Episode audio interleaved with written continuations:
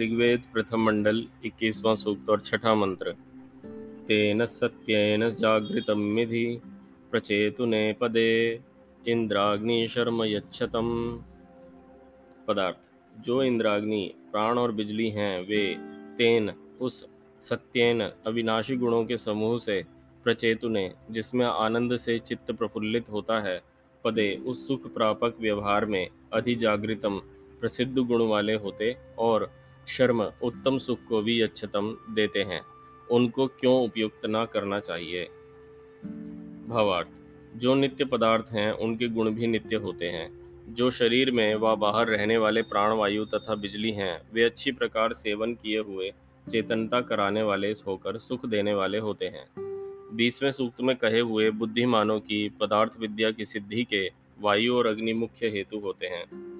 इस अभिप्राय के जानने से पूर्वोक्त बीसवें सूक्त के अर्थ के साथ इस इक्कीसवें सूक्त के अर्थ का मेल जानना चाहिए।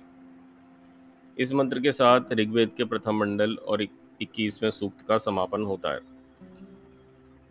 हमने इस पूरे सूक्त में ये चर्चा की कि किस प्रकार से इंद्र, अग्नि अर्थात प्राण वायु या वायु और अग्नि, इनके, इनका प्रयोग हम जाने, विद्वानों से इसे सीखें और किस किस प्रकार से इनका उपयोग करें। ये जो मंत्र है, ये बताता है कि अग्नि और वायु, ये दो ऐसे पदार्थ भी हैं जो कि आपको चेतनता प्रदान करते हैं। देखिए, आप में और किसी निर्जीव वस्तु में एक जो सबसे बड़ा फ़र्क होता है, वो होता है चेतनता का। आपके अंदर अनुभूति है, आपके अंदर ज्ञान है, परंतु जो नॉन एक जिसे कहते हैं ना, बिल्कुल सुषुप्त अवस्था में पड़ी हुई चीज़ उसके अंदर ज्ञान नहीं होता। चेतन पदार्थों में जिनमें मतलब कि चेतना होती है कॉन्शियसनेस होती है या कहें कि जिनमें ज्ञान होता है इनमें भी दो प्रकार के पदार्थ होते हैं। ए, एक तो वो होते हैं जो कि ऊपर से जड़ लगते हैं परंतु अंदर से वे चेतन होते हैं जैसे कि पेड़ पौधे वनस्पति औषधियाँ। और एक जो अंदर से चेतन होते हैं और उसके लक्षण बाहर भी होते हैं जैसे हमारा शरीर है पशु पक्षी हैं वे चेतन हैं उनमें हिलना डुलना होता है, उनमें सब सारी, सारे कार्य होते हैं तो वो दिखाई भी देते हैं बाहर। परंतु पेड़ पौधों के अंदर चेतनता होती है, वो दिखाई नहीं देती। परंतु अंदर ही अंदर, उनके अंदर वो सारी घटनाएँ होती हैं, जो एक जीवन में और प्राणियों के साथ होती है। वे भी बढ़ते हैं, वे भी संतान उत्पन्न करते हैं, सब कार्य होते हैं उनके। परंतु उनके लक्षण बाहर दिखाई नहीं देते। केवल ये दिखाई देता है कि वो बढ़ रहे हैं, और इसके अलावा कुछ दिखाई नहीं देता। तो इसी प्रकार से ये जो लेवल का जो फ़र्क है ना ये जो लेवल में जो आपको अंतर दिखाई देता है सभी पशु पक्षियों में मानव में वो है उनका जो एक फ़िज़िकल स्ट्रक्चर होता है उसके आधार पर है। अब इसको थोड़ा सा और माइन्यूटली अगर हम डिफ़ाइन करें तो जितना भी हमारा फ़िज़िकल स्ट्रक्चर है वो वायु या प्राण वायु के स्ट्रक्चर के अनुसार होता है। देखिए हम प्राणवायु को अपने शरीर के भीतर लेते हैं। एक कुत्ता भी वही करता है, गाय भी वही करती है, एक चील कौआ कबूतर सभी यही कार्य करते हैं। परंतु जब वो प्राणवायु भीतर जाता है तो उसका जो फ़ंक्शन है, कार्य करने का जो तरीका है, उसके जो चैनल्स हैं, वो बिल्कुल अलग हो जाते हैं सभी के लिए। वो डिपेंड करता है कि उनका फ़िज़िकल स्ट्रक्चर किस प्रकार का है। तो आप इसको ऐसे समझिए कि कोई एक मशीन है या मोटर है, वो मोटर को समझिए कि वो एक डिवाइस है, वो एक शरीर है। उसके अंदर जो करंट दौड़ेगा, वो समझिए प्राणवायु है।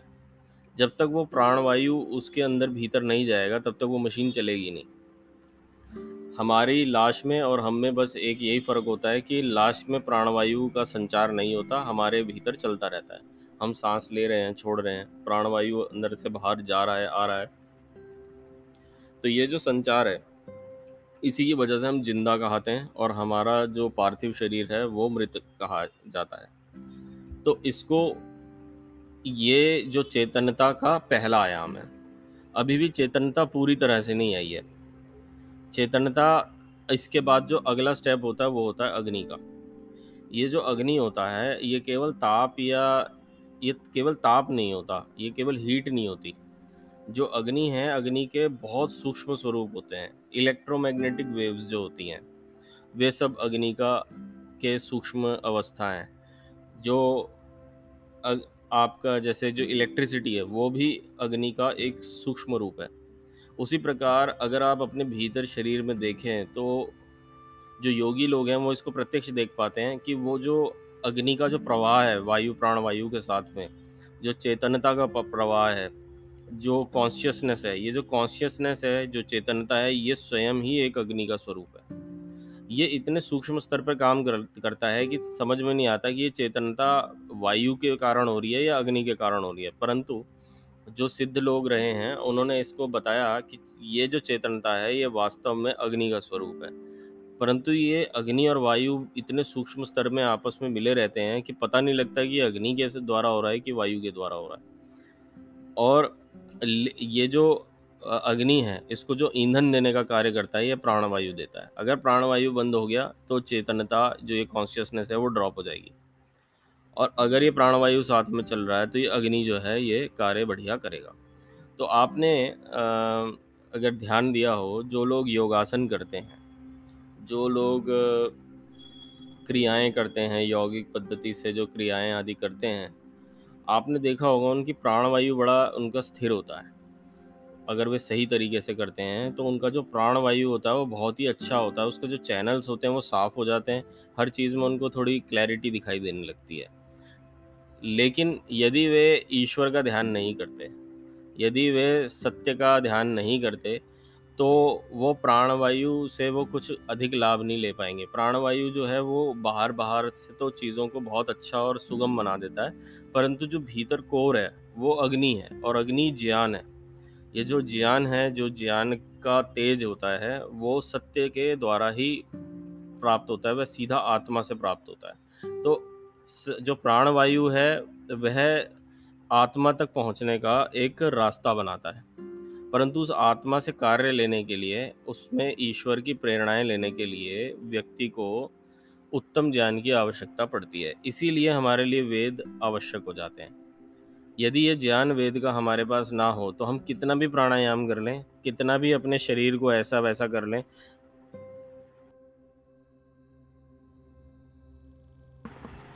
हम अपने शरीर को कितना भी योगासन के द्वारा लचीला बना लें, उसके प्राणों को बढ़िया कर लें, लेकिन वो जो ज्ञान है, जब तक वो बल्ब जब जब तक ठीक से नहीं जलेगा, तब तक हम अपने जीवन का पूरा पूरा उपयोग नहीं कर पाएँगे। और अगर आप उल्टा कर लें, मान लीजिए कि आपके पास ज्ञान है, परंतु आपका प्राण सही से कार्य नहीं कर रहा तो आप रूढ़ीवादी हो जाएँगे। आप कट्टर होने लगेंगे। आपको चीज़ें समझ में कम आएँगी, आप थोपना ज़्यादा चाहेंगे। और ये जो लचीलापन होता है भीतर, जो चित्त का लचीलेपन का जो अभाव होता है, ये व्यक्ति को और ज़्यादा बाँध देता है। व्यक्ति फिर जो जिन धारणाओं में फंस जाता है, उन धारणाओं को हर सिचुएशन में अप्लाई करने की कोशिश करता है और उसे हर सिचुएशन में असफलता मिलती जाती है। वो बुद्धि को एक स्तर से उपयोग नहीं कर पाता। ज्ञान उसके पास है, परंतु उसका जो उपयोग है, वो नहीं कर पाता ठीक से। इसीलिए वायु को भी ठीक करना आवश्यक होता है और अग्नि को भी ठीक से मैनेज करना आवश्यक होता है। इसी के लिए जो मनु महाराज हैं, उन्होंने सबसे सरल पद्धति जो उपासना की बताई है, वह बताई है सावित्री मंत्र का जप, जिसको आप गायत्री मंत्र भी कहते हैं। ये जो मंत्र होता है, मंत्र एक वाइब्रेशन होती है, मंत्र एक कंपन होता है। जब आप किसी मंत्र को, का जप करते हैं तो वो जो एक कंपन होता है, उसका एक अपना एक फ्रीक्वेंसी होती है, उसकी एक अपनी रिदम होती है। आप जिस प्रकार से उच्चारण करते हैं उससे वैसी ही वाइब्रेशन उतने ही पिच पर हमेशा निकलेंगी। और वो जो वाइब्रेशन होती है वो आपके संपूर्ण शर, शरीर और मन को प्रभावित करती है। और सावित्री मंत्र एक ऐसा मंत्र है जो आपके शरीर मन और आत्मा तीनों को प्रभावित करता है। आप जब योगासन करते हैं आप जब कोई क्रिया करते हैं प्राणों की क्रिया करते हैं तो उसका जो प्रभाव क्षेत्र होता है वो आपका शरीर और मन प्राण पर होता है। मन पर भी नहीं होता प्राण पर होता है और शरीर पर होता है। मन उससे अफेक्ट हो जाता है। मन को स, मन को सीध में लाना सरल हो जाता है उसकी वजह से। परंतु उसको सही जगह पर लाने के लिए तब भी आत्मा की अपेक्षा होती है। आत्मा के द्वारा ज्ञान की अपेक्षा होती है। आप बहुत अच्छा फील करेंगे, बड़े कूल दिमाग के हो जाएँगे, आपका गुस्सा चला जाएगा, बड़े ठंडे दिमाग के हो जाएँगे। परंतु ये स्थिति का उपयोग कैसे करना है, ये तो ज्ञान पर निर्भर करेगा कि कब किस स्थिति में कैसे आपने इसका उपयोग करना है। ये आपके ज्ञान पर निर्भर करेगा।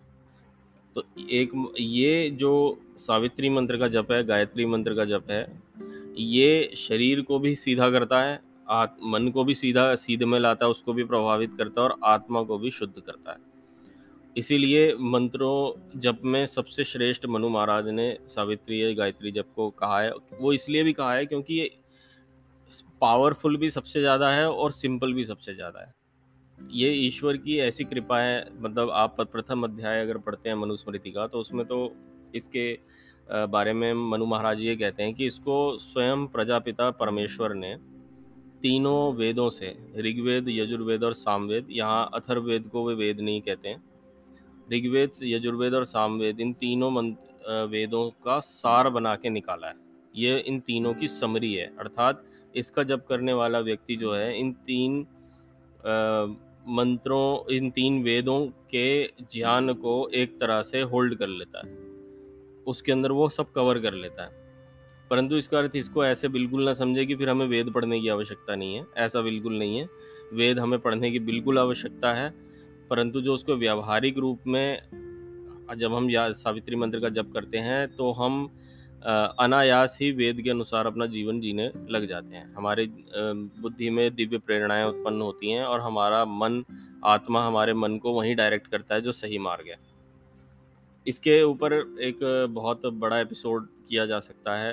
अगर कभी मुझे अवकाश मिला तो मैं एक यूट्यूब पर वीडियो भी डालूँगा इसके ऊपर। ये एक बहुत बड़ा विषय है। अगर हम इस विषय पर अगर और ज़्यादा चर्चा करते हैं तो मुझे लगता है कि इसमें और बहुत संभावनाएँ होती हैं।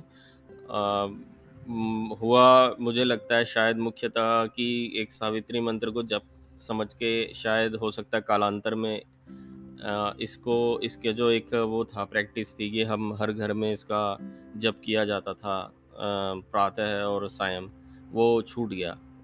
फिर नाना प्रकार का सर्कस आने लगा कि भाई हमने तो ऐसी सिद्धि प्राप्त कर ली, वैसी सिद्धि प्राप्त कर ली। तो उसको देख समझ के और ज़्यादा लोग उत्साहित हो गए तो जो सरल चीज़ें हैं उनको छोड़ते चले गए। और ज़्यादा विशेष चक चीज़ों के चक्कर में वो सरल करने लायक भी नहीं बचे। तो ये एक बहुत बड़ा विषय है, जिस पर कभी अवकाश मिला ईश्वर की का, की अनुमति मिली तो अवश्य इस पर हम चर्चा करेंगे। परंतु अभी इस मंत्र की अगर हम बात करें तो मंत्र का अर्थ यही है कि जो चेतना कारक जो हमारे अंदर गुण स्वभाव है, उसको जो अग्नि और वायु हैं, उससे के द्वारा संभव हो पाता है। ओ